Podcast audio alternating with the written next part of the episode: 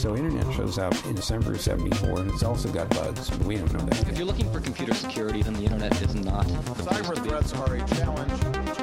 We kill people based on metadata. That complexity is the worst enemy of security. Hallo und herzlich willkommen zu einer neuen Podcast-Folge. Und heute geht es um das Thema Incident Response. Und Incident Response bedeutet eigentlich nur, wie reagiert man auf einen Cyberangriff, wenn also irgendetwas in der Organisation oder bei einem passiert ist, man auf irgendwas geklickt hat und dann auf einmal die Festplatte verschlüsselt ist. Wie reagiert man drauf?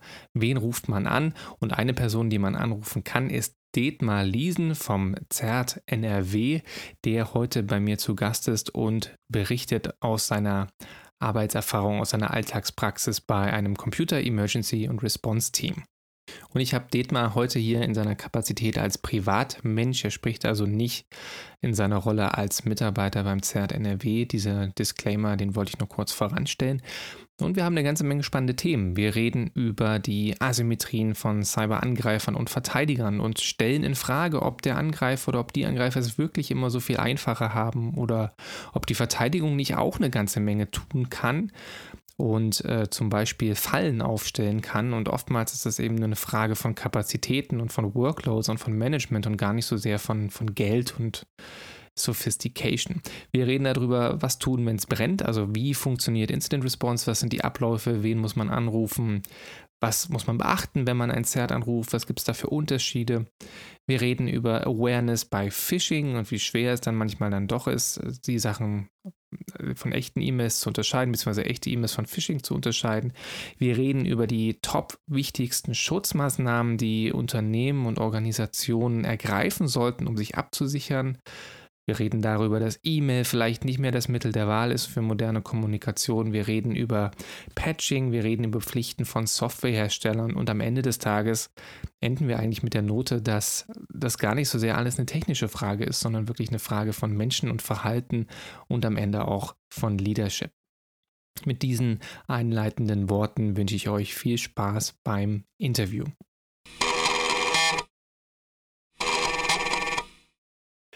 Herzlich willkommen zu einer neuen Podcast-Folge und heute reden wir über Incident Response. Und wenn ich wir sage, meine ich Detmar Liesen, der beim ZERT Nordrhein-Westfalen arbeitet. Hallo Detmar. Hallo Matthias. Du bist ja jetzt, wenn ich deine Vita richtig gelesen habe, schon ein alter Hase in der IT-Sicherheit, äh, beschäftigt sich seit 2001 damit? Und, und wie bist du zum, zum ZERT gekommen und wie, hat, wie, wie bist du überhaupt zum Thema gekommen? Ja, also ich habe mich, äh, habe eigentlich Elektrotechnik studiert und am Ende meines Studiums ähm, auf einmal mein Interesse für Netzwerktechnik entdeckt und äh, habe mich dann sehr viel mit Intrusion Detection Systemen beschäftigt. Habe da auch meine Diplomarbeit drüber geschrieben und bin dann beim Landesbetrieb ETNRW gelandet, wo ich dann erstmal für äh, Remote Access, VPN und sowas zuständig war. Und als dann aber das ZERT Nordrhein-Westfalen gegründet wurde, habe ich direkt gesagt, da möchte ich auf jeden Fall mitmachen, weil äh, das ist genau das, was mich immer interessiert hat. Also gucken, was passiert in den Netzen, ähm, wie kann man das rausfinden, was da passiert, warum es passiert, äh, was sieht man an Angriffen oder sonst an komischen Dingen. Also einfach so ein bisschen den Sachen auf den Grund gehen und ein bisschen detektivisch arbeiten, das macht mir Spaß. Detektivisch arbeiten ist ein gutes Stichwort. Hast du das, ähm, hast du da auch ein Interesse dran? Äh, als Kind zum Beispiel gehabt, Krimis gelesen. Ich habe immer drei Fragezeichen gehört. Mittlerweile lese ich Krimis, was ich mir nie hätte vorstellen können. Ja, Krimis, aber auch viel Science Fiction und sowas interessiert mich grundsätzlich auch sehr. Ja. Vieles, was so mit hm. Zukunft zu tun hat. Ja, vieles von dem ist ja tatsächlich, also zumindest was so die nähere Zukunft betrifft, die ganze Cyberpunk-Thematik und so weiter, ist ja mhm. erstaunlich akkurat. Genau. Gut. Ähm, Incident Response. Was ist denn Incident Response? Wenn du das einfach erklären müsstest, was du da beruflich machst, wie würdest du das denn machen? Also meinetwegen dein, dein, deinen Kindern oder deinen Großeltern? Hm, ja, okay, also äh, Oma und Opa wissen vielleicht, dass es Betrüger gibt, Einbrecher und dass es auch sowas wie Spionage gibt. Ähm, das können die, glaube ich, relativ gut nachvollziehen. Ähm, und heute sind die Tätergruppen halt hinter den Daten her, die auf unseren Computern gespeichert sind. Und äh, wird zwar häufig immer mal gesagt, ja, aber was ist denn an meinen Daten jetzt so wahnsinnig wertvoll? Naja, für uns selber sind sie sicherlich wertvoll. Das reicht oft schon. Äh, zum Beispiel, wenn dann einer kommt und diese Daten verschlüsselt und dann sagt, du kriegst deine Daten nur zurück, wenn du jetzt hier Geld bezahlst, äh, meistens in Bitcoin. Äh, aber es gibt auch sowas wie Online-Banking, was wir benutzen. Da kann Geld entwendet werden, wenn ich da eine Schadsoftware auf dem Rechner habe. Ähm, letzten Endes, das sind alles so Dinge, die passieren können. Daten, die gestohlen werden, ähm, die dann in irgendeiner Weise missbraucht werden, um zu erpressen oder äh, ja, sonst irgendwie Gewinn draus zu, zielen, zu ziehen, äh, Identitätsdiebstahl und ähnliche Dinge. Und der Unterschied zum klassischen ähm, Einbrecher und Spion ist halt, Computer sind mit Netzwerken verbunden, meistens irgendwie mit dem Internet.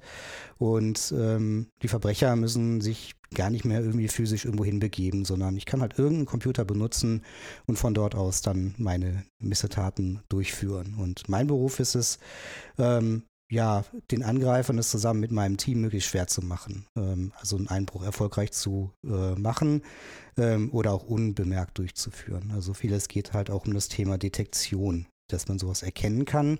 Und wenn man es erkennt, dass man dann das möglichst schnell stoppt, dass da noch größerer Schaden entsteht. Ähm, ja, und damit das gelingt, versuchen wir erstmal die Schwachstellen auch zu finden, die diesen Angreifer benutzen könnte und die dann auch abzustellen. Also, wenn wir die halt früher finden, vor allem so die typischen Einfallstore, ähm, können wir sie halt schließen oder schließen lassen, besser gesagt, bevor sie jemand missbraucht. Ja, und ähm, wenn das mal nicht gelingt, dann versuchen wir durch möglichst rasches Handeln zu verhindern, dass weiterer Schaden entsteht. So, und dann ist es immer wichtig, auch die Ursachen aufzuklären. Wie ist es denn überhaupt passiert? Relativ häufig sind es gar nicht mal äh, technische Schwachstellen, sondern halt Menschen, die auf Sachen klicken. Und äh, das ist dann eher das Thema Social Engineering. Aber da kommen wir wahrscheinlich später auch nochmal zu. Ja, na, das ist ja eigentlich das, das Grunddilemma. Ne? Die, unsere ganze computerisierte Welt ist auf Klicken aufgebaut, auf ja, Links, genau. auf, auf, auf Mausinteraktionen. Und genau. dann kann man natürlich Leuten schlechten Vorwurf machen. Ihr klickt da nicht drauf. Wir sind konditioniert dazu. Da kann man echt keinen Vorwurf machen. Ähm, aber ja, es geht da ein Stück weit wirklich um Erwartungshaltung und Umgang mit Technik und vieles von den Problemen, die wir haben, ist, sind halt eher hm, gesellschaftliche, menschliche Probleme und gar nicht so sehr nur technische Probleme. Hm. Du hast eben so en passant einen total super Satz gesagt, nämlich ähm, kämpfe ich schon seit einiger Zeit mit der Frage, was ist denn eigentlich ein guter, eine gute Antwort auf dieses, ja, was, meine Daten sind sowieso nicht so wertvoll, was soll denn damit passieren? Aber du hast mhm. gerade gesagt, naja, wenn du nicht mehr rankommst, dann sind sie schon wertvoll. Ne? Also in dem Moment, wo du sie nicht mehr verfügbar hast, dann ja. tut es richtig weh, wenn du an deine, weiß ich nicht, deine Fotosammlung von 20 Jahren Ganz genau, ja. Jeder so kennt vielleicht den Fall, äh, dass dann aus der Bekanntschaft, Verwandtschaft der Hilferuf kommt, ah, meine Fotos, ich komme nicht mehr ran. Kann kann ja auch sein, dass es ein technisches Problem ist, dass der Rechner nicht mehr startet oder sowas und äh, dann soll man zur Hilfe eilen und die Daten irgendwie da wieder rausholen. Genau. Du bist jetzt aber nicht, wenn du bei einem Cert bist, du bist jetzt aber nicht derjenige, der irgendwo hingeht und sagt, hier, ich entschlüssel mal wieder deine Daten oder ich rette mal deine Nein. Daten, sondern du bist ja eher so für, für das Umgehen mit einem Vorfall zuständig. Kannst du mal kurz erklären, was ein Zert eigentlich macht? Ja, äh, häufig wird da der Vergleich mit der Feuerwehr herangezogen. Der, der hinkt natürlich ein Stück weit, aber es gibt schon auch Parallelen.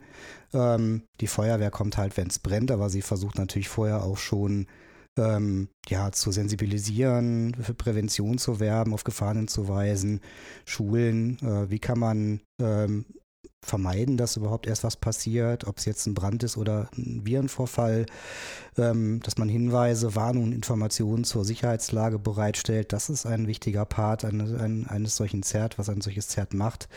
Ähm, also ZERT steht für Computer Emergency Response Team. Ich glaube, das weiß ich nicht, ob wir das schon gesagt haben. Also Computer Notfallteam. Und ähm, ja, die Prävention, Vorsorge und Hinweise, Warnung, Informationen zur Sicherheitslage sind ein wichtiger äh, ein wichtiger Aufgabenbereich. Dann das aktive Feststellen auch von Schwachstellen und Gefährdungen äh, und dann veranlassen, dass sie abgesichert werden oder die Leute informieren, die was machen können, um es abzusichern. Aber auch natürlich solche Hilferufe, also Notrufe aufnehmen, wenn was passiert ist und dann ähm, eine Triage durchführen. Was ist ja eigentlich, was liegt ja eigentlich vor? Ist jetzt hier schon was passiert? Was ist passiert? Was weiß man? Was weiß man noch nicht genau? Und dann geeignete Maßnahmen einzuleiten oder zu empfehlen. Ähm, ja, beim Löschen helfen, sage ich mal jetzt im übertragenen Sinn, wobei das ZERT normalerweise nicht selber löscht. Ähm, da gibt es dann entsprechende andere äh, Teams, an denen man dann aber sich beteiligt normalerweise. Und ja, bei der Aufklärung helfen, also IT-Forensik machen, ähm, analysieren, was war eigentlich die Ursache oder ist überhaupt was passiert. Oft ist es am Anfang noch gar nicht so ganz klar, ne?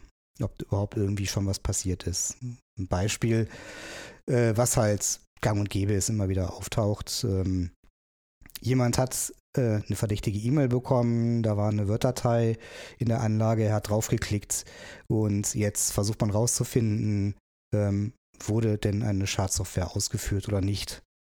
Und manchmal wissen es die Anwender selber nicht, manchmal wollen sie es auch nicht zugeben. Das heißt, da muss man dann letzten Endes mit technischen Maßnahmen nachschauen, was ist jetzt hier wirklich äh, passiert. Ist dabei jetzt irgendwie ein Schaden entstanden? Wurde eine Schadsoftware ausgeführt? Kam sie zur Wirkung? Wurde eventuell Code nachgeladen?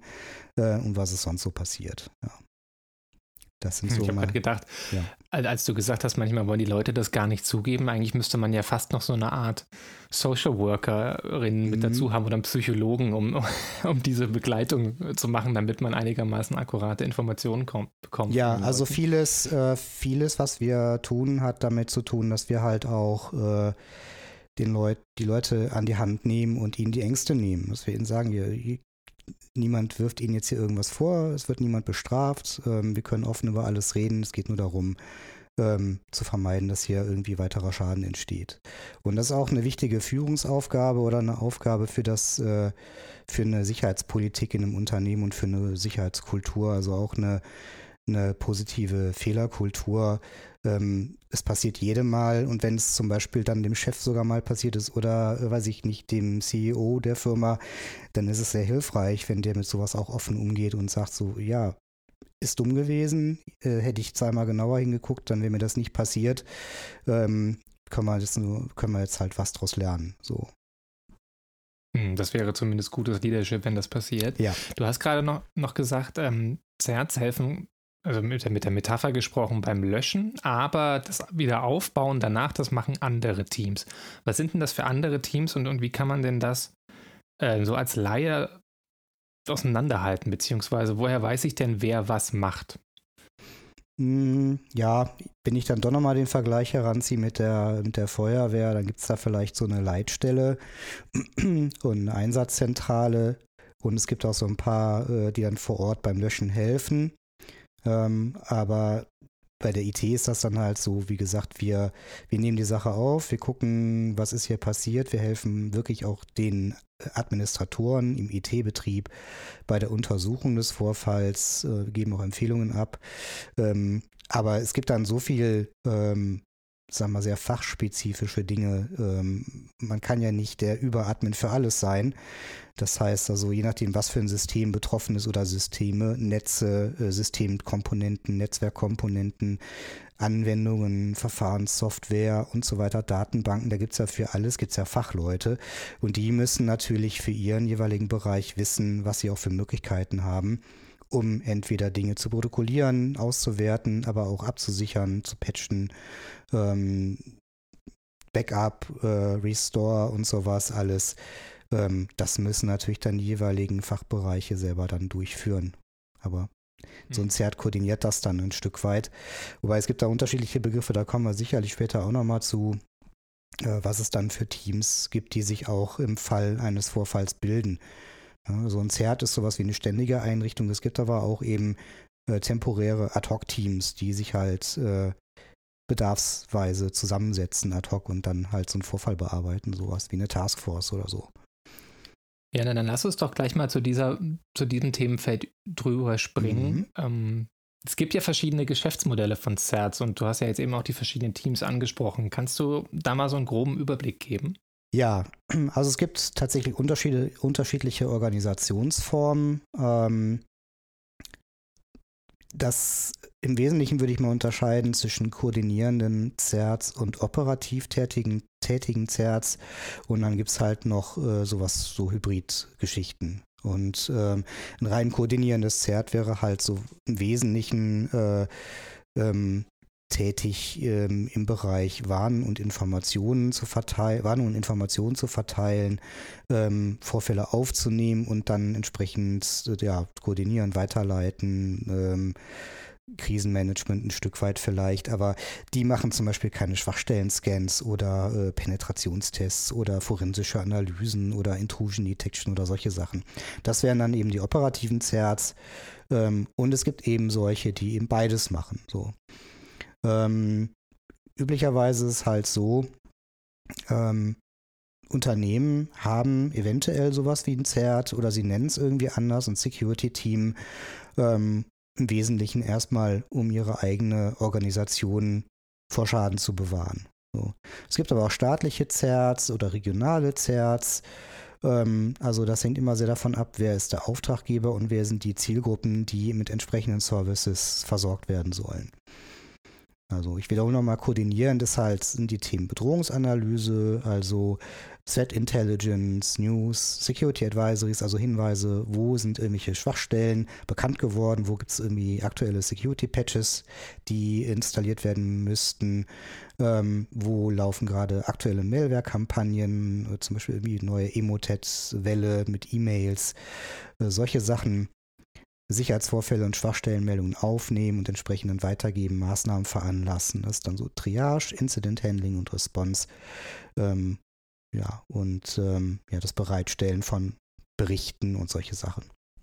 Das heißt auch tatsächlich Triage, also weil der Begriff ja jetzt in den gegenwärtigen Corona-Pandemie-Zeiten ja. so ein bisschen medizinisch vorbelastet ist? Ja, klar, also Triage kommt eigentlich so aus der Feldmedizin. Ne? Das ist halt, äh, oder Großschadensereignisse. Das heißt also letzten Endes, wenn ich jetzt zum Beispiel ein großes Unglück habe, nehmen wir mal jetzt ein Zugunglück, da sind jetzt viele äh, Leichtverletzte, Schwerverletzte oder auch schon äh, Todesopfer, dann muss man halt sehr schnell schauen, wer braucht denn jetzt hier am dringendsten Hilfe? Also wer ist schwer verletzt und in Lebensgefahr, den muss ich halt zuerst versorgen. Wenn einer nur einen Kratzer hat, dann äh, soll der halt gucken, dass er ähm, irgendwie ähm, aus dem Getümmel rausgeht und sich wo versorgen lässt, wo es ein bisschen ruhiger ist. Und ähm, wir haben ja auch schon solche Sachen jetzt gehört, wie du schon gesagt hast, in der Covid-Pandemie, dass Ärzte tatsächlich anfangen mussten äh, zu kategorisieren. Also wer wird denn jetzt hier noch weiter beatmet? Ähm, beatme ich jetzt äh, den 80-jährigen Opa, der ähm, äh, alleine ist, oder den Familienvater im erwerbstätigen Alter. So, ne? Das sind dann so in dem Fall natürlich sehr, sehr schwierige Entscheidungen. Triage in der Informationssicherheit bedeutet halt erstmal wirklich auch zu gucken, so, äh, was liegt denn hier eigentlich vor? Ähm, ist jetzt hier schon ein Schaden entstanden? Droht gerade weiterer Schaden zu entstehen? Wie, wie groß ist das mögliche Schadensausmaß? Ähm, um es ein bisschen ähm, plastisch darzustellen. Es kann ja sein, dass ich jetzt hier einen einzelnen infizierten Rechner habe, auf dem mutmaßlich äh, ähm, eine Schadsoftware zur Ausführung gekommen ist. Man weiß aber noch nicht so genau, hat er jetzt schon Schadcode nachgeladen. Es wurde noch nichts verschlüsselt. Zum Beispiel, wenn wir jetzt mal Ransomware-Trojaner ähm, als Beispiel nehmen, ähm, da kann ich jetzt, sage ich mal, erstmal diesen Rechner isolieren und dann in Ruhe weiterschauen.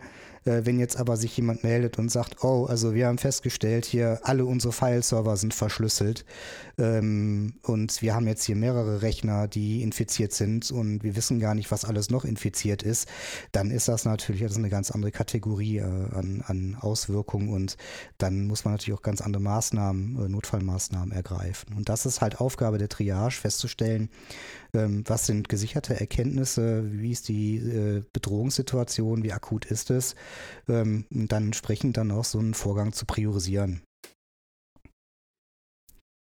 Hm. Und so aus der Praxis gesprochen, wissen diejenigen, die dann anrufen, können die das schon abschätzen? Also man, man, man, manchmal sieht man ja Schadsoftware-Effekte nicht. Ja? Das ist dann irgendwie ein Netzwerkartefakt ja, irgendwie oder der Rechner stürzt ab, aber ist sonst nicht anders andersweitig auffällig und dann findet man erst beim Buddeln was. Und dann gibt es ja noch so die ganz anderen, die krassen Fälle. Ich denke jetzt an sowas wie, ja. wie WannaCry oder so, wo, wo komplette Network-Domain-Controller von großen Shipping-Companies ausfallen und dann geht ja. halt das gesamte Netzwerk nicht mehr. So, da ist ja genau. relativ deutlich, was dann nicht geht. Also ist Nein, es immer so ist sichtbar? nicht immer so sichtbar und ähm, es gibt dann auch so natürlich Triage-Formulare oder Meldeformulare, wo man erstmal äh, versucht eben anzukreuzen, so was sind denn jetzt die Erkenntnisse, ähm, die vorliegen, was weiß man oder was sind auch Vermutungen. Ähm, wir fragen zum Beispiel auch äh, den Melder, die Melderin ähm, nach der persönlichen Einschätzung, die ein Stück weit natürlich subjektiv ist und versuchen die dann mit äh, weiteren Nachfragen irgendwie ein bisschen zu erhärten und äh, dem auf den Zahn zu fühlen. Wie du schon sagst, es gibt Dinge, die drängen sich ganz einfach auf. Ne? Eine Ransomware, die will ja auch entdeckt werden, weil die wollen ja ähm, Lösegeld erpressen. Aber gerade im Bereich Spionage, wenn es erstmal nur Verdachtsmomente gibt, ähm, da wissen die Leute natürlich nicht so auf Anhieb, was ist denn jetzt hier wirklich äh, Phase und wie schlimm ist es denn. Und oft gibt es halt nur erstmal nur erste Indizien und Vermutungen. Und ähm, deswegen, nein, die wissen nicht immer von Anfang an, wie sie es selber auch einschätzen müssen, wie dringlich das denn jetzt ist. Hm. Switchen wir mal so auf die, auf die Kundenperspektive. Du hast ja jetzt gerade gesagt, es gibt verschiedene Zerts. Es gibt die koordinierenden und es gibt die operativen und die haben ja auch unterschiedliche Geschäftsmodelle und bieten unterschiedliche mhm. Dienstleistungen an. Wie finde ich als Kunde raus, was ich brauche, beziehungsweise worauf muss ich achten, wenn ich mir ein Zert ins Haus hole? Ja. Was muss ich da wissen? Ähm, also erstmal muss man natürlich schauen, ähm, was man denn selber überhaupt für Fähigkeiten hat. Also ein mittelständisches Unternehmen wird jetzt sich sicherlich kein eigenes Zert aufbauen können. Fachpersonal ist schwer zu bekommen und kostet Geld und da kann man froh sein, wenn so ein mittelständisches Unternehmen überhaupt mal so die Basics einigermaßen ähm, hinbekommt. Also regelmäßig patchen, äh, vielleicht mal auch Schwachstellen-Scans machen und deswegen ist natürlich auch immer die Frage in dem Zusammenhang, ähm, mache ich selber oder kann ich irgendwelche Dienstleistungen einkaufen? Ähm, und ja, letzten Endes dann auch, wie ist so die äh, Bedrohungssituation, wie ist das eigene Threat Model? Ähm, was sind also die Dinge, vor denen ich mich eigentlich am ehesten schützen muss? Ähm, ja, welche Fähigkeiten habe Wer sind denn so die, die typischen Kunden, die, die bei dir anrufen oder die bei euch anrufen?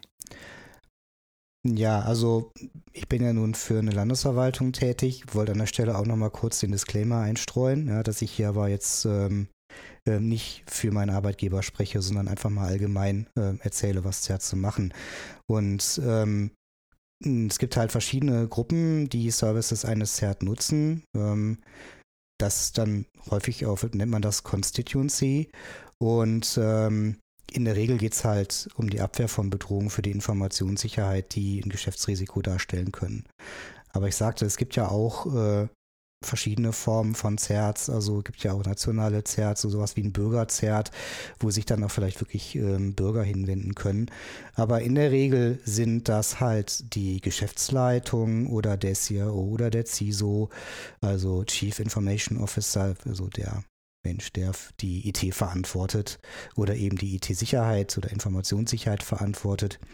Die IT-Abteilungen, also die Bereiche, die Netzwerkadministration, Systemadministration und Anwendungsadministration machen.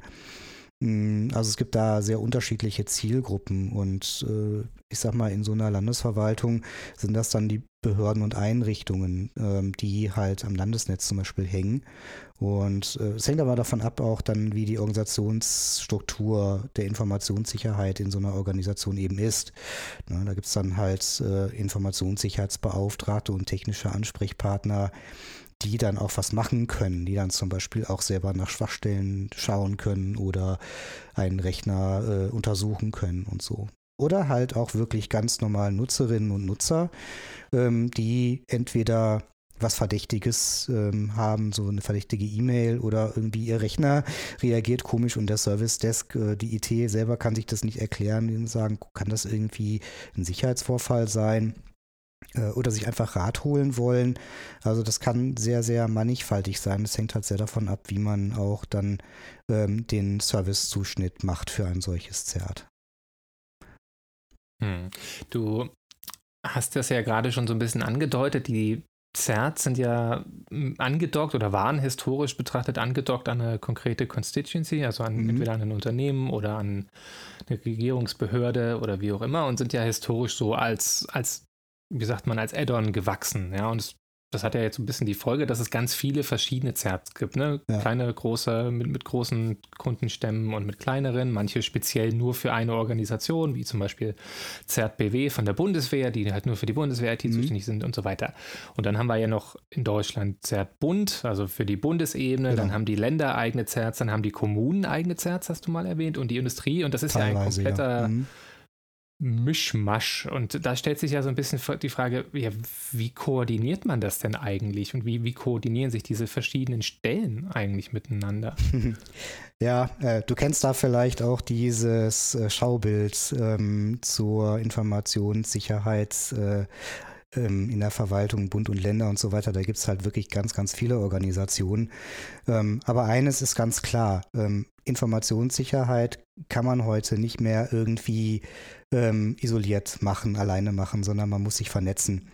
Und ähm, da gibt es halt Kooperationen ähm, ganz vieler verschiedener Art. Also zwischen Bund und Ländern gibt es da äh, Kommunika äh, Kommunikation und äh, ja auch äh, Zusammenarbeit im sogenannten Verwaltungszertverbund. Ähm, sind halt wirklich äh, Zertbund und alle Bundesländer drin organisiert und tauschen sich auch wirklich täglich aus über Vorkommnisse, über Beobachtungen, über Bedrohungen und so weiter. Also wirklich auch rein operativ und informell ähm, wirklich schnell auch ähm, reagieren zu können ähm, und sich äh, gegenseitig zu informieren. Ähm, dann gibt es natürlich auch äh, eine Vernetzung ähm, in der Industrie. Es gibt auch den deutschen Zertverbund, da sind ähm, Industrieunternehmen, alle möglichen Organisationen drin vertreten und Mitglied und tauschen sich aus. Ähm, auch äh, Bund und Länder sind da auch vertreten. Ähm, und letzten Endes äh, ist es ja auch so, wir müssen ja auch ein Stück weit den unfairen Vorteil, den die äh, Angreifer haben, kompensieren. Und das können wir am besten eben durch Zusammenarbeit. Ähm, dieser, diese Asymmetrie entsteht ja dadurch, dass wenn man IT betreibt, ja eigentlich ständig, dass man ständig überlastet ist. Man muss alles am Laufen halten, man hat ständig neue Anforderungen zu erfüllen, man hat Vorgaben, äh, Standards, Regularien, Gesetze, an die muss man sich ja auch halten. Und ähm, dann muss man letzten Endes äh, zu 100 Prozent alle Schwachstellen finden und äh, be beseitigen, weil den Angreifern reicht im Zweifelsfall eine einzige Schwachstelle.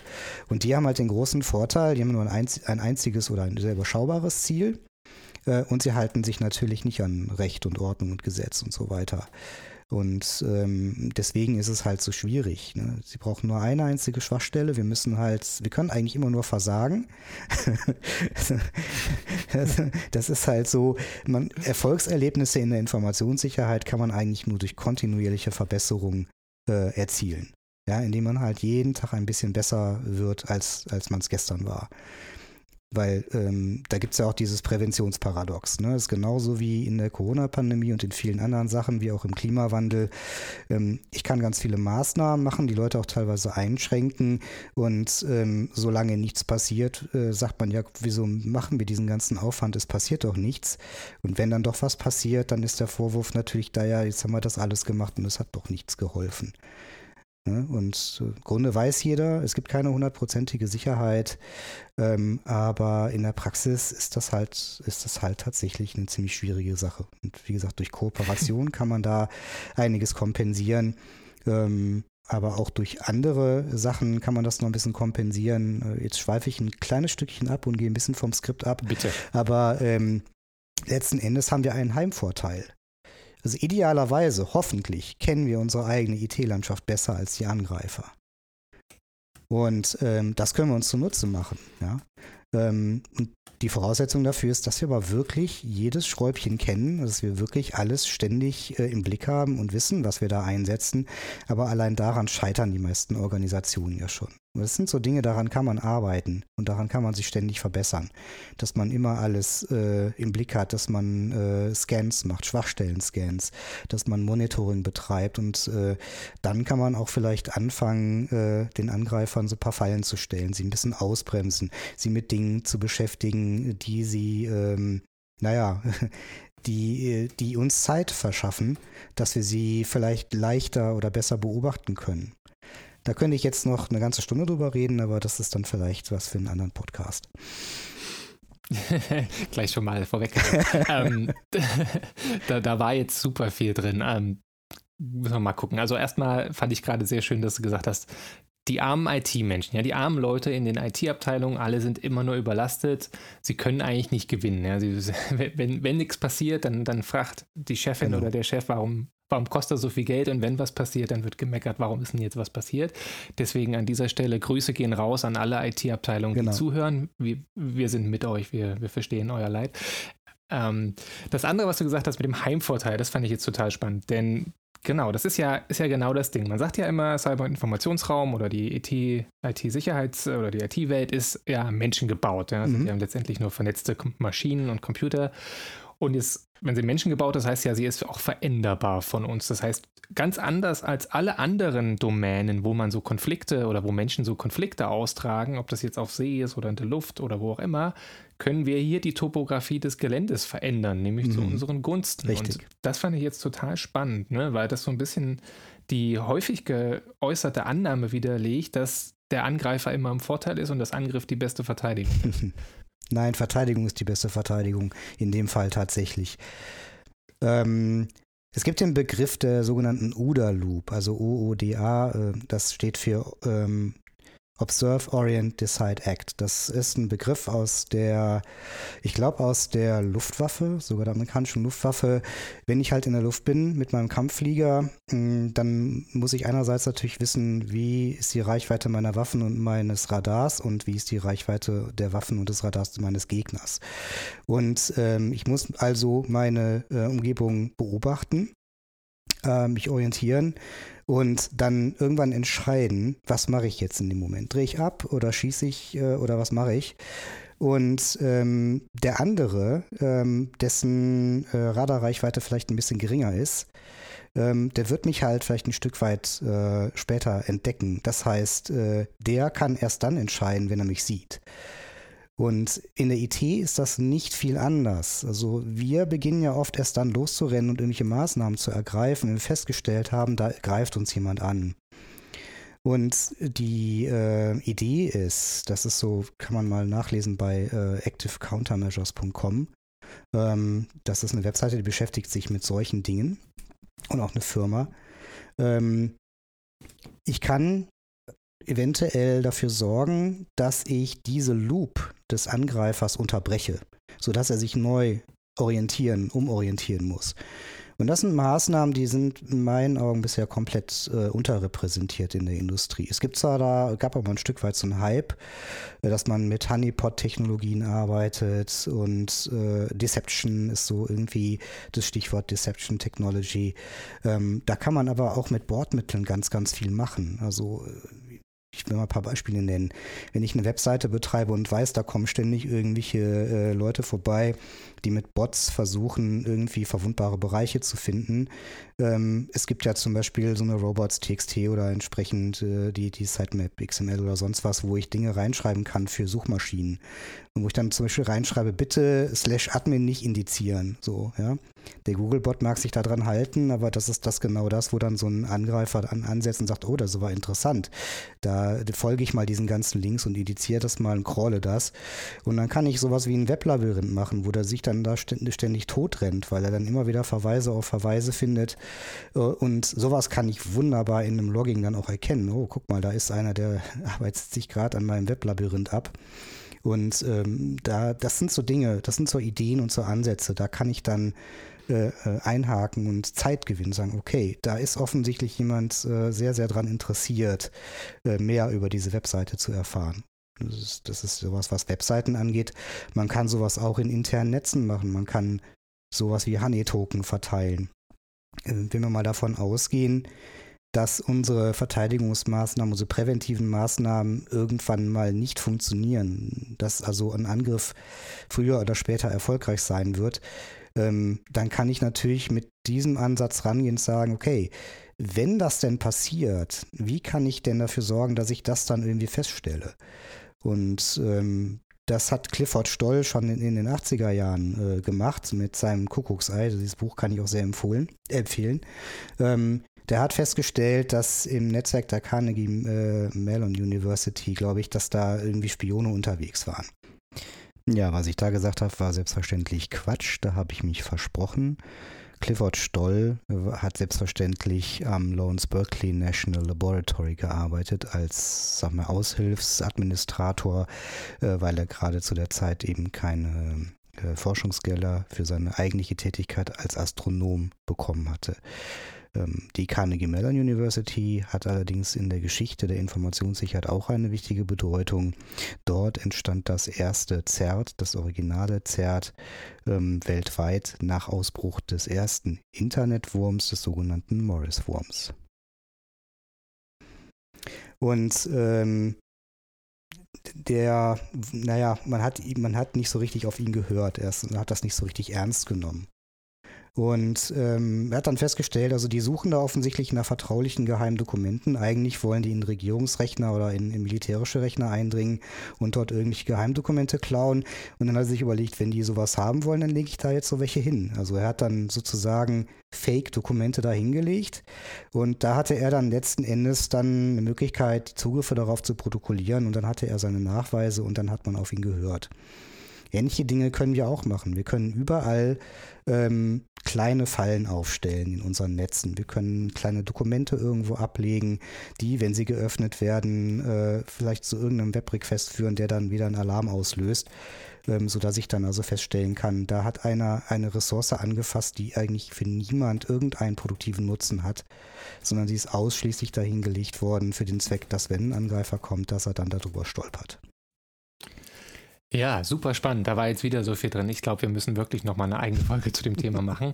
Ähm, zwei Verweise noch auf ähm, folgend. Ähm, das, das, Thema Oda-Loop hatten wir, hatte ich in einer Folge zum Thema mhm. Wargaming schon mal mit dabei und das Kuckucksei war, glaube ich, die zweite Podcast-Folge, die ich gemacht habe, wo ich über das Buch gesprochen habe. Immer noch großartig.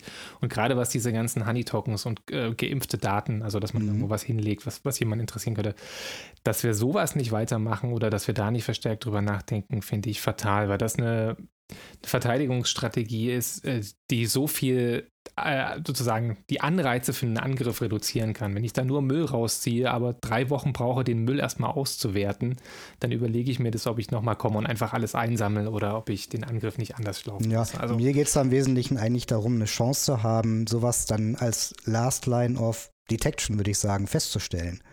Ja. Und das kann man auf allen Ebenen machen. Du kannst Accounts anlegen, die keiner benutzt und dass, wenn sie einer anpackt, dass dann Alarm ausgelöst wird. Du kannst in Datenbanken äh, Tabellen einführen, die eigentlich niemals angepackt werden. Und wenn sie angepackt werden, dann wird irgendwo ein Ticket oder ein Alarm generiert. Also man kann das vor allem auch überwiegend alles mit Bordmitteln irgendwie machen. Man, das ist halt in Anführungsstrichen nur Arbeit. Man muss ein bisschen kreativ sein, man muss es halt wollen und man muss die Zeit dafür bekommen, das zu machen. Aber das ist keine Rocket Science. Also es wird so viel ähm, an Hype generiert, gerade im Security-Umfeld, ja. Ähm, äh, ob es um Machine Learning geht oder irgendwelche anderen abgefahrenen Technologien, um irgendeine äh, ja, Enter Buzzword hier, irgendeine neue Technologie, die man dann kaufen soll und kaufen kann. Und die Leute suchen immer nach irgendwelchen fertigen technischen Lösungen. Aber wir nutzen noch bei weitem nicht aus, was wir an Möglichkeiten selber schon haben. Ja, das ist, ähm, das ist ein guter Punkt. Das ist natürlich auch eine, eine die, oder die Ursache davon ist ja natürlich auch das Kompetenzgefälle, ne? weil viele Unternehmen, Behörden haben halt das Know-how nicht. Die paar Administratoren, die da im, beschäftigt sind, sind wahrscheinlich überlastet, so wie du es vorhin schon gesagt hast. Und dann, dann fehlt es Zeit, dann fehlt die Zeit, dann fehlt das Geld und dann ja. kauft man sich halt lieber irgendeine Paketlösung von irgendeinem shiny Hersteller ein die man dann am Ende wahrscheinlich gar nicht braucht oder die nur noch mehr Arbeit auslöst. Ja, wenn man mit Machine Learning irgendwie Netzwerktraffic äh, protokollieren, dann muss das ja auch ausgelöst, äh, analysiert werden mhm. und, und, betrachtet werden und dann die ganzen False Positives muss man sich angucken und so weiter und so fort. Ja, also das ist ein, ist ein, ist ein toller Punkt. Wollen wir mal zum, zum großen Themenblock äh, rübergehen, was tun, wenn es brennt oder wenn es geknallt mhm. hat. Wie, ja. wie läuft denn dieses ganze Incident Response in der Praxis ab? Und da war jetzt so ein bisschen die Idee, dass wir das einfach mal so durchspielen. Also irgendwas ist passiert, spielen wir das mal so grob durch. Mhm.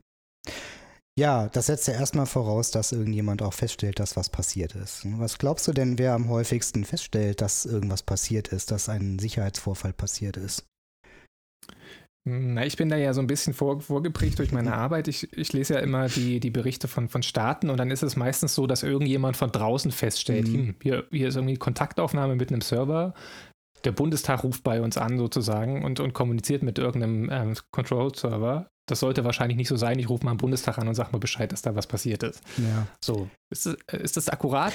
Das ist halt, wenn es gerade um die großen Dinge geht, also Data Breaches oder Datendiebstahl, wenn die dann irgendwann im Darknet auftauchen oder sowas. Ähm, das war zumindest in den letzten Jahren immer so der Erfahrens Erfahrungswert. Erstens dauert es teilweise sehr, sehr lang, bis sowas überhaupt rauskommt. Ähm, gerade bei den großen Sachen, ich nenne mal jetzt hier ähm, ein paar Beispiele. Äh, OPM, ähm, ja, das Office for Personal Management in den USA war ein Riesending. Oder jetzt hier auch ganz, äh, habe ich ja gerade erst gehört, hier in deinem Podcast SolarWinds, ne, das hat ja, glaube ich, auch Monate gedauert, bis das erkannt wurde. Mhm. Ähm, also das ist halt häufig ähm, schon eine Sache, die natürlich ein Missstand ist. Ähm, und dann auch wer es entdeckt, ist es halt doch häufig so, dass man von Externen dann darauf hingewiesen wird, ähm, dass dann irgendwelche ähm, Security-Unternehmen im Rahmen einer Recherche oder auch Strafverfolgungsbehörden, die sozusagen als Beifang in einer ähm, Ermittlung dann feststellen, wer noch alles betroffen ist. Oder wie du gesagt hast, dann hier, äh, wenn man dann irgendwelche Botnetze, wie jetzt gerade Emotet, ähm, ja, einen Takedown gemacht hat, also die Botnet Command Control Server Domains übernommen hat, dass man dann Sinkholes installiert und die infizierten PCs, die sich äh, vormals jetzt noch bei den echten Botnet-Servern gemeldet hätten, dann eben in dem Sinkhole melden und dann kann man erst dann letzten Endes die betroffenen äh, Menschen und Organisationen darüber informieren, dass sie da infizierte Rechner haben. So.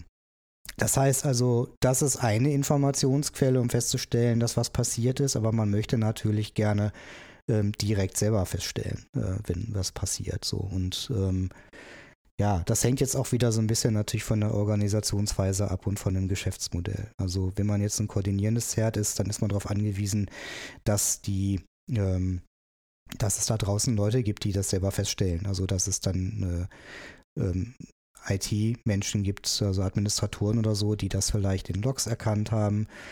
Manchmal sind es dann eben auch äh, Nutzerinnen und Nutzer, die merken, hier irgendwie auf meinem Rechner werden gerade Daten verschlüsselt. Ich komme hier an meine Dateien nicht mehr ran.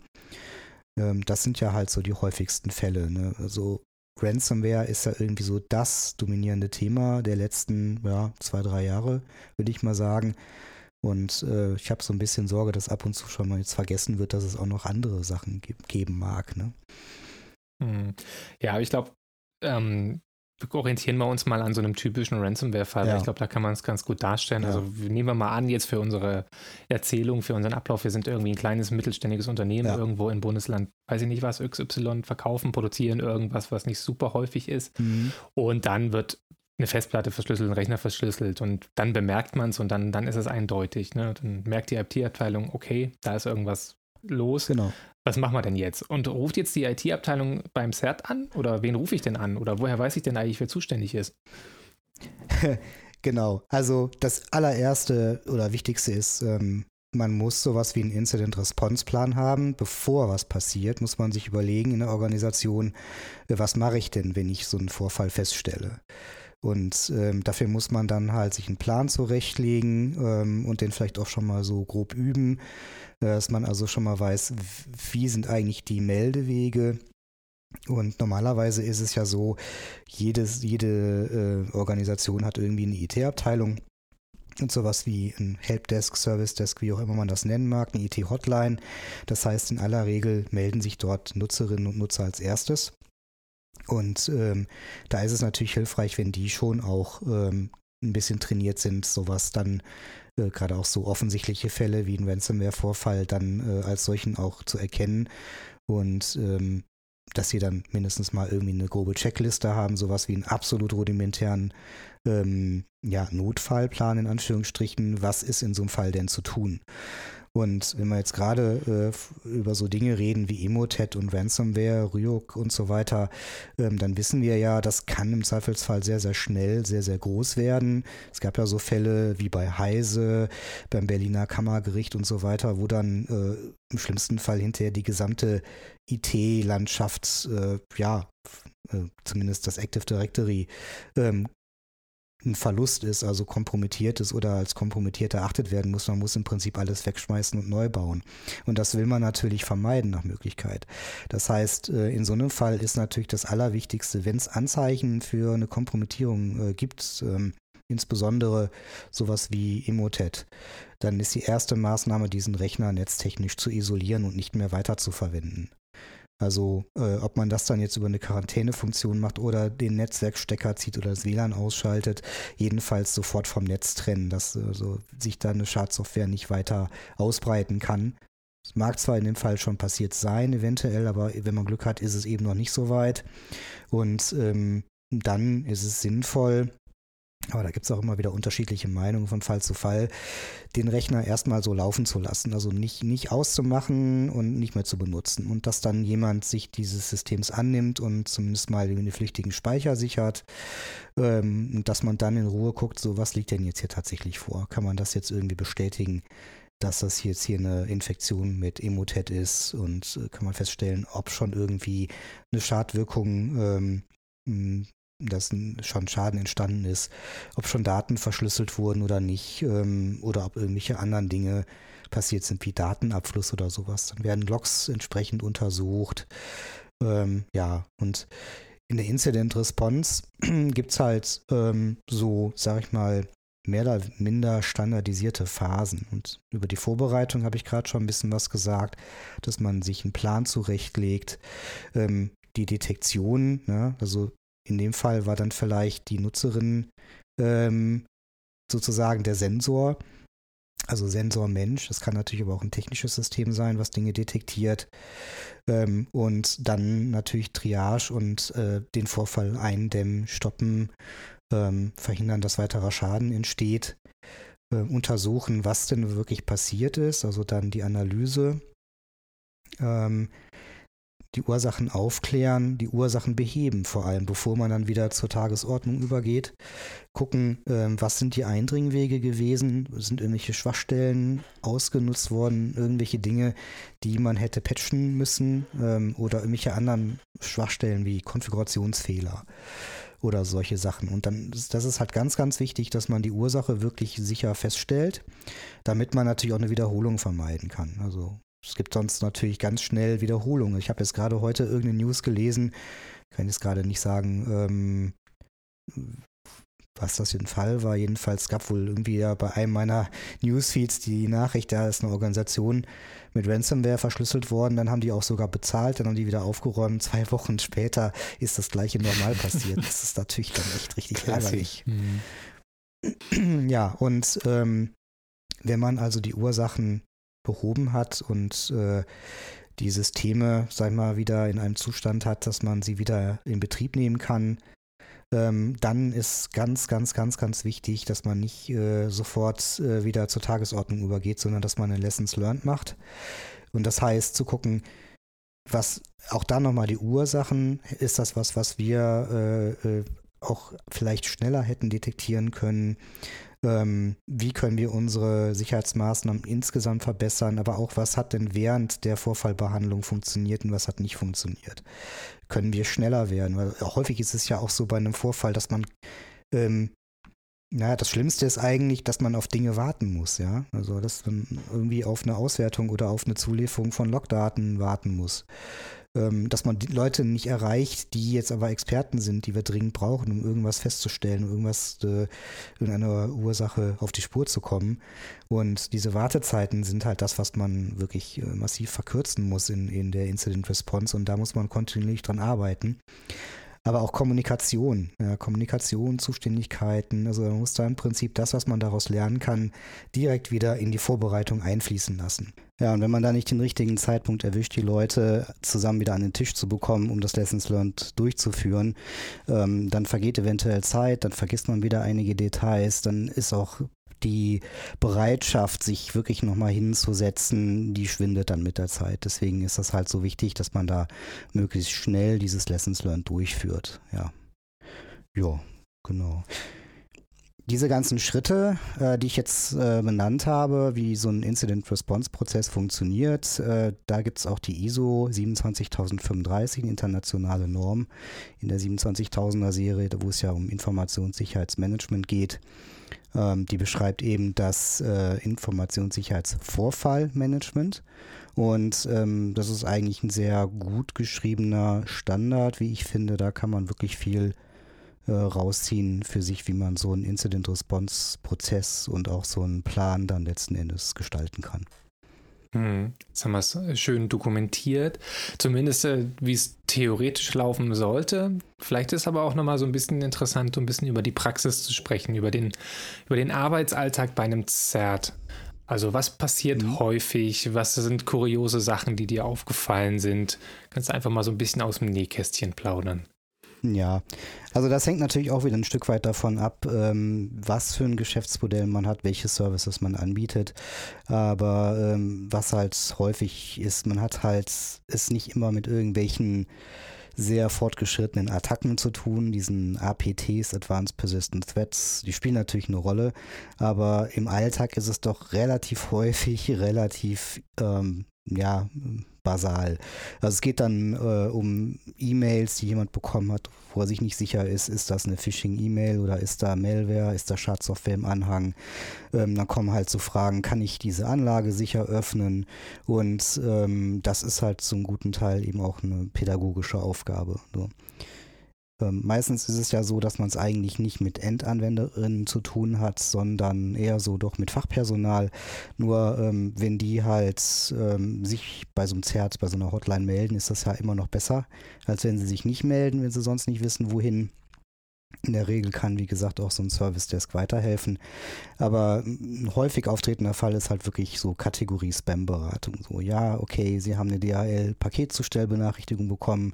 Haben Sie denn überhaupt auf Ihrem dienstlichen Account irgendwas bestellt oder ähm, erwarten Sie überhaupt irgendein Paket? Nein, ist nicht der Fall. Ja, dann können Sie das auch getrost einfach wegwerfen. Das sind so häufige Fälle. Ähm, und da muss man dann halt immer gucken, dass man die Leute an die Hand nimmt und äh, obwohl man vielleicht denkt, so mein Gott, schon wieder äh, sowas, dann lernen die Leute das endlich. Ähm, ja, aber bevor man die Leute dann irgendwie vergrätzt, sie sollen sich lieber melden, als dass sie sich nicht melden. Und äh, das ist halt tatsächlich äh, so ein Standardfall. Das andere sind irgendwelche, ähm, was häufiger vorkommen kann, irgendwelche Hinweise auf irgendwelche möglichen Schwachstellen oder dass man eben selber zum Beispiel sich mal Webseiten anschaut im eigenen Zuständigkeitsbereich gibt es dort irgendwelche offensichtlichen Schwachstellen. Das, das, geht dann so ein bisschen in die Richtung Pentesting, Schwachstellen, Scanning ähm, oder halt auch Red Teaming. Das, wie gesagt, hängt sehr davon ab, ähm, was man so für Services anbietet.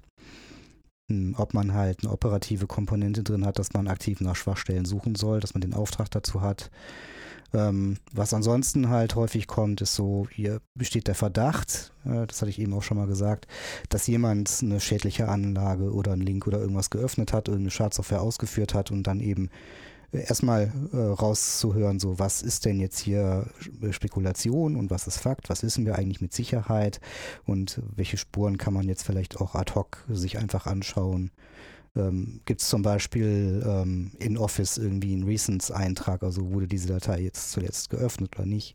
So offensichtliche Dinge. Ja. Das ist nicht immer irgendwie alles Raketenwissenschaft, sondern eben doch teilweise ähm, ja, recht Grundlegendes. Aber mhm. die Leute brauchen diese Hilfe. Viele sind da halt noch sehr unsicher. Und ich behaupte mal, dass das querbeet geht, also für die gesamte äh, Gesellschaft. Da rede ich jetzt nicht irgendwie nur von meinem Arbeitsplatz oder sowas, sondern das kann ich ganz allgemein so sagen. Das ist in jeder Organisation der Fall. Mhm. Das ist sicherlich spannend, ne? Also sicherlich der Fall, dass die Unsicherheit da noch relativ groß ist. Ist die bei allen AnwenderInnengruppen gleich groß? Nein. Also es ist halt wirklich sehr unterschiedlich. Ich würde mal sagen, es gibt halt so ein paar äh, Power-User, die da sehr qualifiziert, schon auch wenn sie Meldungen machen, sehr qualifizierte Meldungen machen und ziemlich genau wissen, was los ist. Ähm, oft ist es auch einfach nur so, dass man so ein Zert dann irgendwie was zur Kenntnis hinwirft, so über, über einen Zaun wirft, so nach dem Motto, ja, ich habe hier was gesehen, das war verdächtig, aber es steht dann gar nicht irgendwie in dem Ticket oder in der E-Mail drin, was Sie denn jetzt von einem erwarten. Haben Sie eine konkrete Frage? Haben Sie den Verdacht, dass es einen Vorfall gegeben hat schon? Äh, oder ist das nur mal so einfach zur Information? Für sowas bietet sich an, dass man dann äh, Informationssysteme hat, wo man halt solche Dinge nur statistisch erfasst. Also Dinge, die jetzt keine Bedrohung darstellen, sowas wie, da sind Mails durchgekommen, die sollten eigentlich im Spamfilter hängen bleiben, sind sie aber nicht. Dafür muss ich natürlich jetzt keinen Incident-Händler irgendwie beschäftigen. Hm, und es gibt halt teilweise Leute, die wirklich absolut un, unbefleckt sind, äh, unbeleckt sind, wie man so schön sagt. Also die wirklich äh, nochmal das, man wird sich da wünschen, so, dass die nochmal diesen Computerführerschein oder sowas machen. Das, das gibt es natürlich auch. Also die Spannbreite ist sehr groß. Ähm, es gibt alles.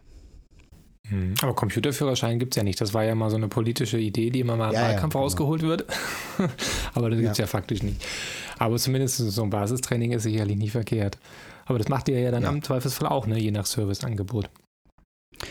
Ja, also es gibt natürlich dann auch Awareness-Kampagnen. Manchmal sind die halt dann vom Informationssicherheit oder meistens sind sie vom Informationssicherheitsmanagement äh, initiiert und werden äh, dann auch dort äh, entwickelt und durchgeführt und organisiert.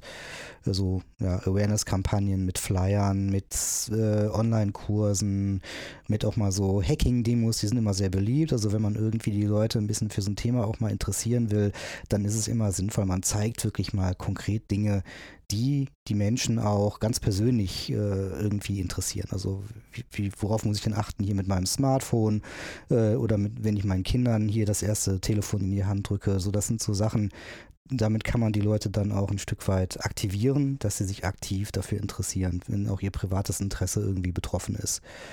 Mm, Aber man kann mit Awareness-Kampagnen eben niemals äh, alle erreichen. Also ich glaube, das muss man sich abschminken, dass man jetzt ähm, großen Effekt hat mit so Awareness-Kampagnen. Sie haben einen Effekt, aber ähm, erstens weiß man mittlerweile, der ist nicht unbedingt besonders nachhaltig. Oft ist es auch sehr spezifisch. Da gab es einen schönen Talk. Ich glaube, es war Linus Neumann auf dem vorletzten Kongress oder so. Ähm, auch über die Nachhaltigkeit von solchen Awareness-Maßnahmen. Also die Leute lernen dann vielleicht die DHL-Phishing-E-Mail zu erkennen. Aber wenn dann die Amazon-Phishing-E-Mail kommt, dann erkennen sie die irgendwie nicht mehr so, weil das passt irgendwie nicht ins Muster, was sie gelernt haben. Also es gibt halt da jede Menge auch psychologische Effekte, die man da berücksichtigen muss.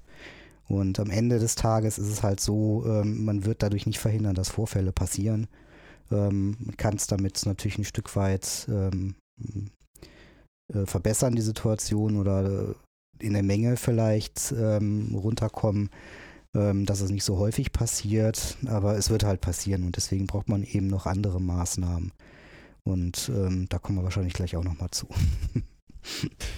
Ja, jetzt haben wir sozusagen den traurigen Befund gehabt, dass man Phishing und zumindest diese dominanten Einfallsvektoren, die über die menschliche Schwachstelle kommen, wahrscheinlich nie vollständig raushalten wird.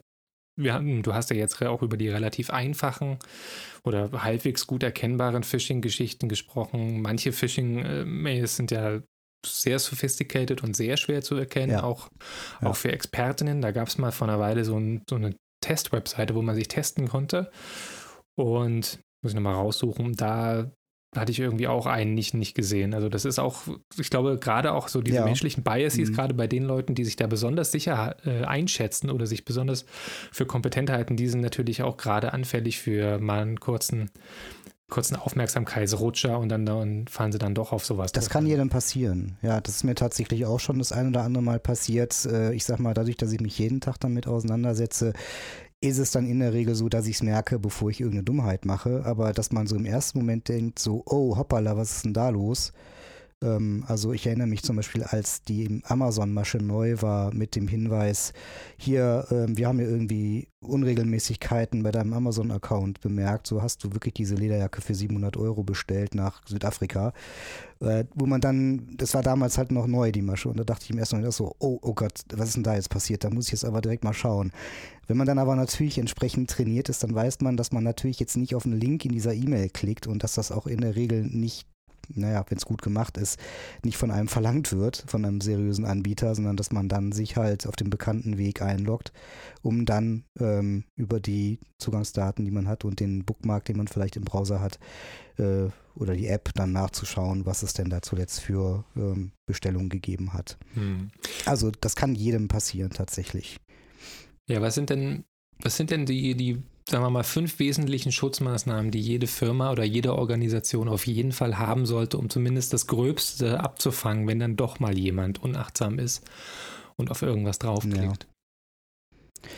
Ja. ja, es geht ja natürlich nicht nur um, ums auf irgendwas drauf, draufklicken, aber ja, ähm, Einfallstor Nummer eins, wie du schon sagst, ist halt E-Mail mit Links oder Anlagen und ähm, man kann natürlich, äh, auch wenn es dafür wenig Akzeptanz gibt bisher, radikal einfach erstmal alles, was ein Link ist, vor allem ein externer Link und alles, was eine Anlage ist, rausnehmen aus den E-Mails äh, und im Prinzip eine zusätzliche Hürde einführen. Also es gibt Unternehmen oder Organisationen, die das seit Jahren erfolgreich machen.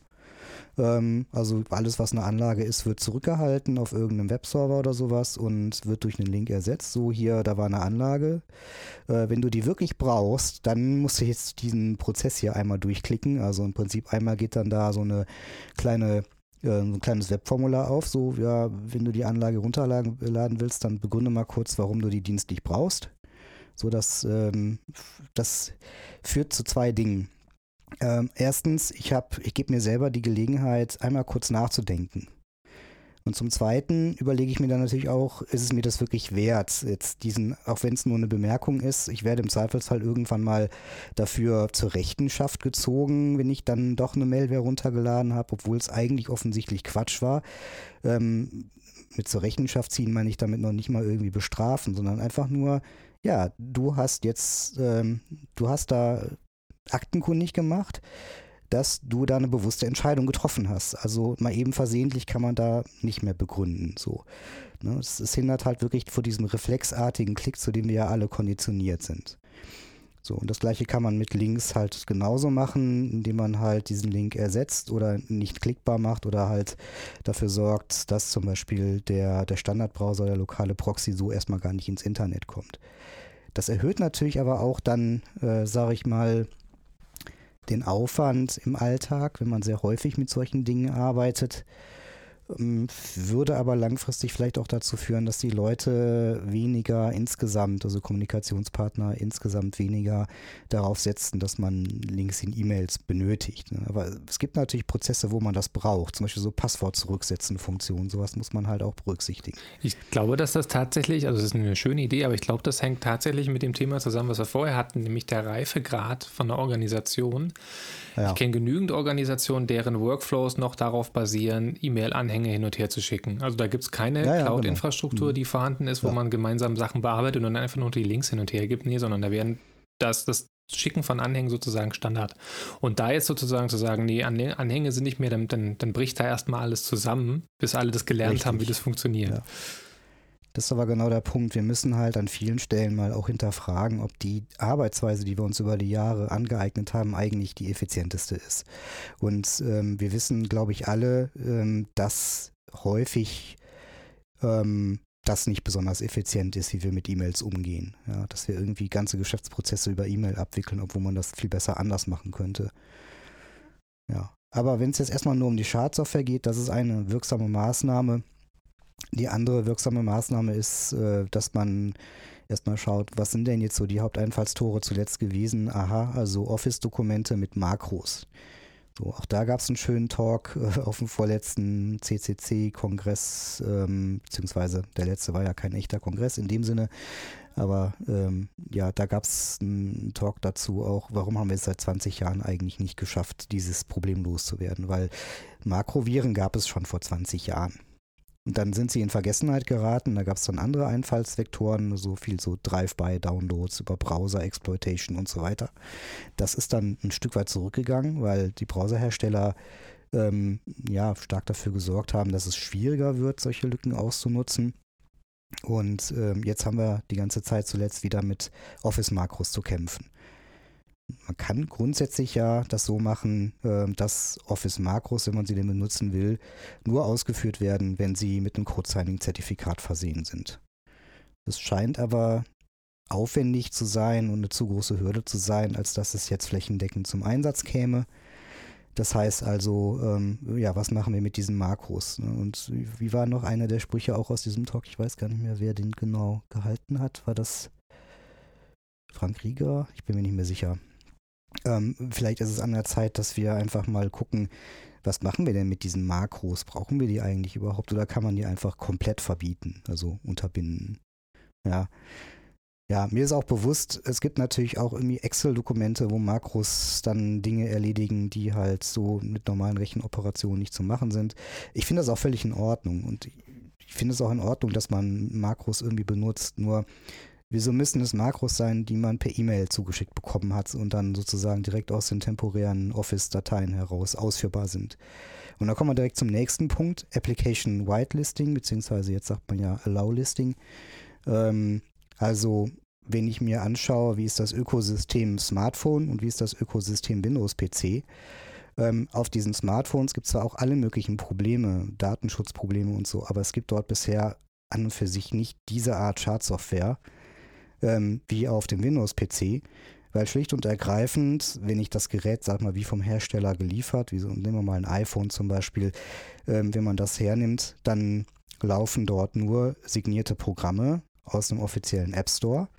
Und ähm, es gibt das natürlich auch für Windows oder auch für Linux. Da gibt es die gleiche Möglichkeit, dass man sagt, ich äh, lasse nur ähm, Anwendungen laufen, die ein Code-Signing-Zertifikat haben oder die in bestimmten Speicherorten liegen und so kann man ähm, letzten Endes auch einen großen, einen, einen großen Angriffsvektor zumachen oder zumindest die Hürde sehr stark hochsetzen. Es gibt dann immer noch viele Dinge, ähm, auf die man dann achten muss, zum Beispiel Scripting-Umgebungen, ähm, die man nicht so ganz damit unterbinden kann teilweise. Ähm, aber auch da kann man Einschränkungen machen. Also lange Rede, kurzer Sinn. Application Whitelisting bedeutet eben, dass nur von der Organisation offiziell ausgelieferter Code auch auf den Maschinen läuft, sodass wenn ich mir irgendwas runterlade, ein Executable oder so, dass das erstmal gar nicht ausführbar ist. So. Und wenn man diese Maßnahmen äh, alle umgesetzt hat, dann ist man einen sehr, sehr großen Schritt weiter. Das wird aber bisher nicht flächendeckend gemacht, weil es ähm, hat damit zu tun, dass das am Anfang Aufwand ist. Es gibt eine Lernkurve. Ähm, es ist auch ein logistischer Aufwand. Natürlich müssen dann solche, nach Updates, solche Sachen immer wieder neu signiert werden und so. Das kann man aber größtenteils auch automatisieren. Und man muss ja auch nicht die 100% sofort erreichen. Es reicht ja vielleicht, wenn man erstmal verhindert, dass aus den für den User schreibbaren Verzeichnissen äh, fremder Code ausgeführt wird. Ja, das wäre schon mal ein Anfang. Und ähm, was ist mit so Klassikern? Ich hätte jetzt gesagt, du sagst sowas wie Zwei-Faktor-Authentifizierung anmachen. Das kommt eigentlich immer Natürlich. als Empfehlung. Ja, ja, Die Backups ja. machen, nicht vergessen. Genau, da kommen wir dann zu den nächsten Angriffsvektoren. Wir hatten jetzt die typische Malware, die per E-Mail zum Beispiel reinkommt.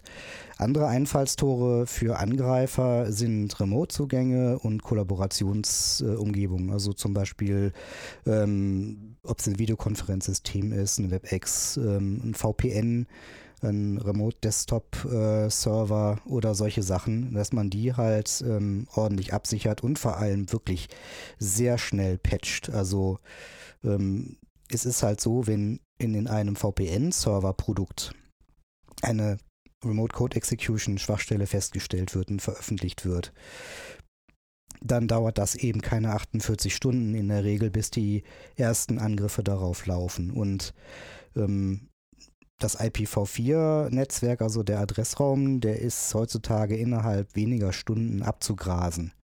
Äh, durch solche Bots. Das heißt, wenn einer einen Exploit hat, der funktioniert, dann hat er in kürzester Zeit alle Maschinen geowned, die es da draußen gibt im, im Internet, im, zumindest im IPv4-Internet. Und deswegen hat man dann bei solchen äh, exponierten Systemen einfach überhaupt gar keine Zeit mehr, noch lange zu testen und zu überlegen. Da muss man sich dann halt überlegen, so was ist jetzt das größere Risiko. Und dann muss man sich natürlich da Strategien überlegen, dass man das schnellstmöglich patcht und auf die Gefahr hin vorbereitet ist, dass dann mal irgendwas kaputt geht und nicht mehr funktioniert, dass man schnell einen Restore machen kann. Aber da hat man absolut keine Zeit. Hm. Korrigiere mich, wenn ich, wenn ich da falsch liege, aber ich glaube, viele Leute haben noch so ein krudes Verständnis von Hackern im Kopf. Die haben noch das Gefühl, da sitzt einer so irgendwie im Keller oder zwei oder drei und die, die, die hacken da manuell in die Tastatur und, und äh, schreiben händisch Phishing-E-Mails. Aber die Realität ist ja, dass es ein hochgradig automatisierter Prozess ist und wie du sagst, Ja. innerhalb von kürzester, Zeit- kürzester Zeit wird die, die Schwachstelle, so, sofern sie öffentlich ist, Ja. oder zumindest wenn ein Patch rausgegeben wird, wird der Patch reverse engineert, wird geguckt, was wird da Genau, gemacht. genau. Dann wird das quasi mit einer Art Automatisierungsplattform, mit einem, ich weiß nicht, wie es technisch heißt, einem Crawler oder was, der alle, alle Adressen abgrast und guckt, ob diese Schwachstelle Genau. vorhanden ist. Äh, kom- Komplett automatisiert in der Breite. Da wird auch nicht mehr geguckt, ob da überhaupt, sage ich mal, jetzt ein Citrix Netscaler oder sowas läuft, sondern das wird einfach gegen jede einzelne IP-Adresse einmal gefeuert. Wenn es denn so ein einfacher Exploit ist, sage ich mal, der jetzt nicht viel äh, Vorbereitung oder äh, irgendwie Fingerprinting oder sowas benötigt. So. Und dann, oder bei einem WordPress oder so, ähm, bei einem Content-Management-System, da wird einfach mal jede IP-Adresse einmal angefasst und äh, ja, entweder ist da was, was exploitable ist oder eben nicht. Und ähm, da kommen wir ja vielleicht dann nochmal zu dem Fallbeispiel, wie das jetzt hier bei der Uniklinik in Düsseldorf war. Ähm, da ist ja, das ist ja so den Medien auch zu entnehmen, der Presse, da ist ja ein Citrix Netscaler-System oder VPN-System kompromittiert worden. Und da ist es dann auch so gewesen, mh, die haben zwar schnell gepatcht, aber nicht schnell genug. Und sie haben aber dann auch leider nicht geguckt, ob es schon Angriffsspuren auf dem System gegeben hat, offensichtlich, weil die muss es gegeben haben. Die waren auch kurze Zeit, nachdem die ersten Angriffe bekannt wurden, ähm, waren die in der Öffentlichkeit auch bekannt, diese IOCs oder diese Spuren, nach denen man dann suchen kann. Und da muss man dann ganz genau hinschauen, ähm, weil es kann eben sein, dass in einem kurzen Zeitfenster, bis man dem, das man gebraucht hat, bis man gepatcht hat, dass da schon einer drin ist im System. Und jetzt kann, mag man sich wundern, warum es dann irgendwie Monate gedauert hat, bis dann die Angreifer mit diesem gehackten System irgendwas gemacht haben. Man muss sich mal vorstellen, da ist jetzt eine Cybercrime-Gang, die ähm, ownt jetzt irgendwie, keine Ahnung, wie viele tausende Rechner. Ähm, da hat man ein logistisches Problem. Da muss man erstmal gucken, wie man denn da jetzt weiter vorgeht. Man kann ja jetzt ja nicht tausend gehackte Server äh, mal ebenso schnell durchforsten, gucken, wo bin ich hier eigentlich, was kann ich hier machen, was lohnt sich jetzt als nächster Schritt, ähm, kann ich hier eine Ransomware äh, verteilen oder ist es vielleicht lukrativer, irgendwas anderes damit zu machen oder lohnt sich das vielleicht auch überhaupt gar nicht, weil das irgendwie ein einzelnes System ist, wo nichts hinterhängt. Und ähm, deswegen brauchen die dann einfach auch so lange, bis sie äh, sich überall umgeschaut haben und sich überlegt haben, was mache ich denn jetzt hier mit, mit dem Zugang, den ich hier gewonnen habe. Hm, Sag nochmal zwei Worte zum Thema Patching, weil Patch, also Patch nicht, Patch nicht eingespielt ist ja auch so ein Klassiker. Dann hatten wir jetzt bei SolarWinds diesen, Ja, diese Supply Chain Gesch- Geschichte, wo einige Glück im Unglück hatten, weil der infizierte Patch doch nicht noch nicht installiert war und dann existieren jetzt ganz konfuse Messages, die da draußen sind. Patch installieren, Ja. Patch nicht installieren. Und keiner weiß überhaupt, welche Version er hat oder er oder sie hat. Also, da bist du doch auch leiderprobt, nehme ich mal an. Oh ja, also da bin ich wirklich leider erprobt, weil da habe ich auch großes Verständnis für die Leute, die die Patche letzten Endes installieren müssen, weil ähm, das ist problematisch auf vielen verschiedenen Ebenen. Man sagt immer so, ja, patchen, patchen, patchen, patchen. Okay, das ist natürlich auch wirklich sehr, sehr wichtig.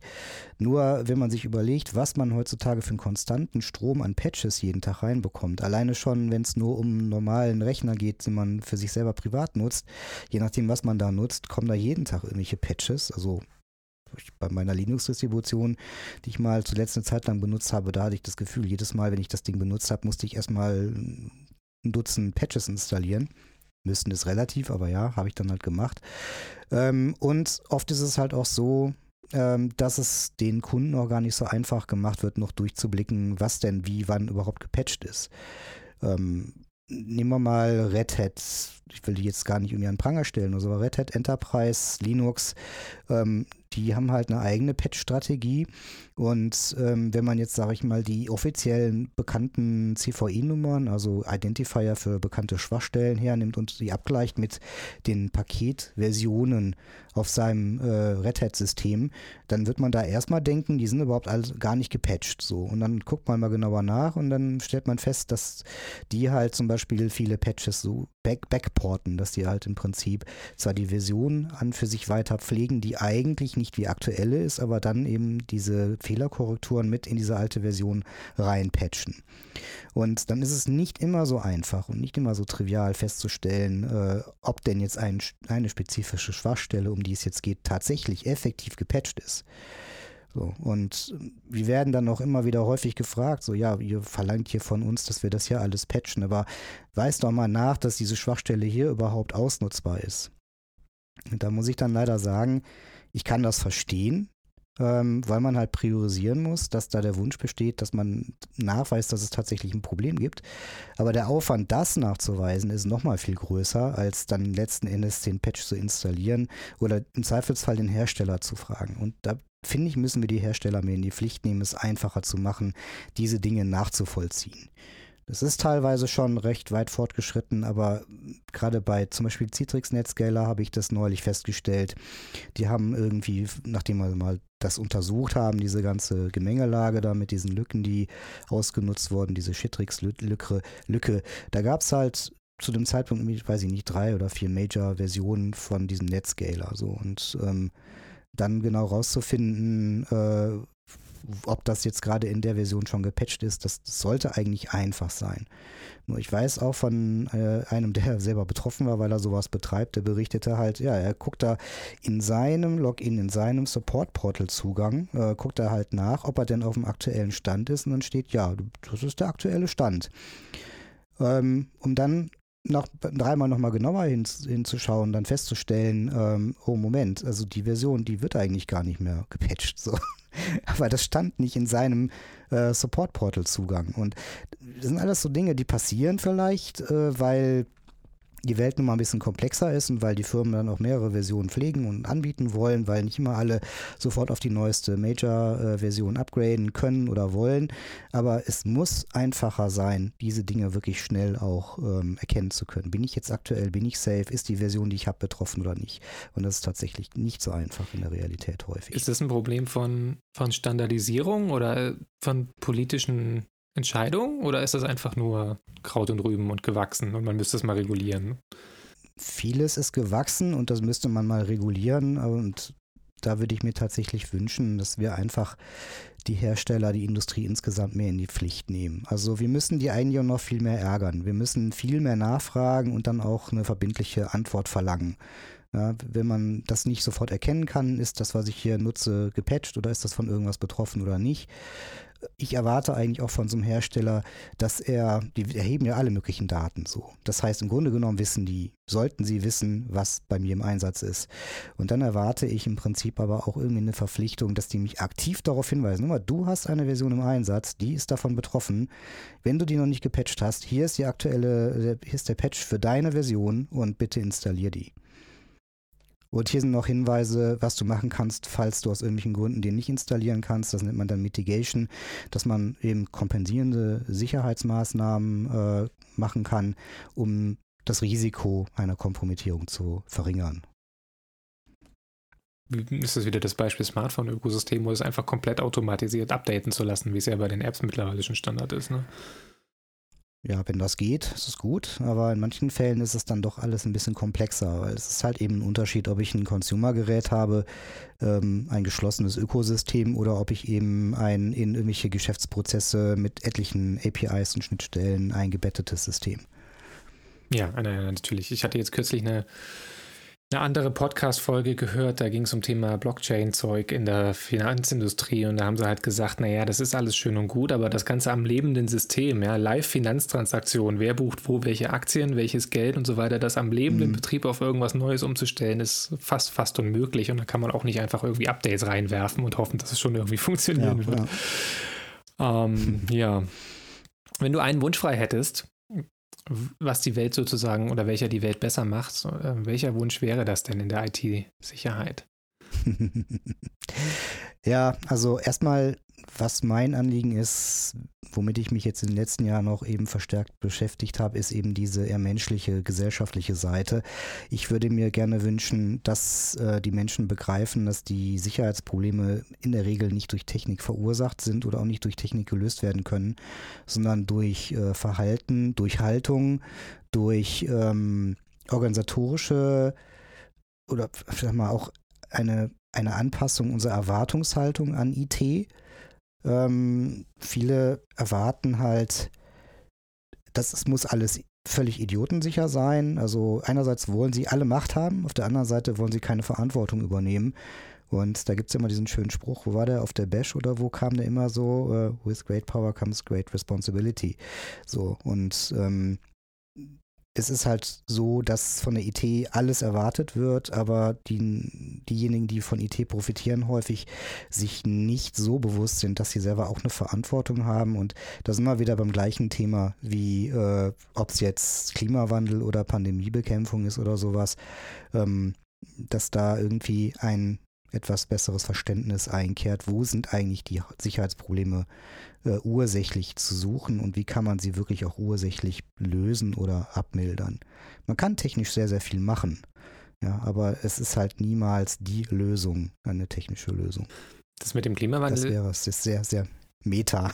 Nee, aber ja. es ist ja ein guter Punkt und das ist ja auch so eine Art von Argumentation, wo man Menschen auch erreichen kann, jetzt abseits von irgendwelchen technischen Terminologien. Ähm, der Vergleich mit Klimawandel, den finde ich total spannend, weil das ist ja genau das Gleiche. Ne? Ich will alle Freiheit der Welt haben. Ich will 200 ja. auf der Autobahn fahren. Ich will jeden Tag grillen und äh, Kohlendioxid in die Luft schießen und weiß ich nicht was. Aber Verantwortung will ich nicht übernehmen. Deshalb das ja. wurde irgendwie mal vulgärer Freiheitsbegriff in irgendeinem Artikel genannt, den ich mal gesehen habe. Genau, ja. Und das haben wir hier auch. Die Frage ist so ein bisschen, ähm, wie, wie, wie, kriegt man denn die verschiedenen Gruppen dazu, A, eine gemeinsame Sprache zu sprechen und B, so ein bisschen diese Mindset-Frage zu klären? Ne? Die IT oder von der IT wird erwartet, dass sie alle Probleme lösen kann. Für die IT, also für die, ich meine jetzt die IT-Departments und die Einheiten in Organisationen selber, für die ist der Nutzer häufig so ein bisschen das Schwierige. Ne? Dann will der immer alles ja. oder mhm. die immer alles anders haben und da gibt es ja große Missverständnisse zwischen beiden Gruppen.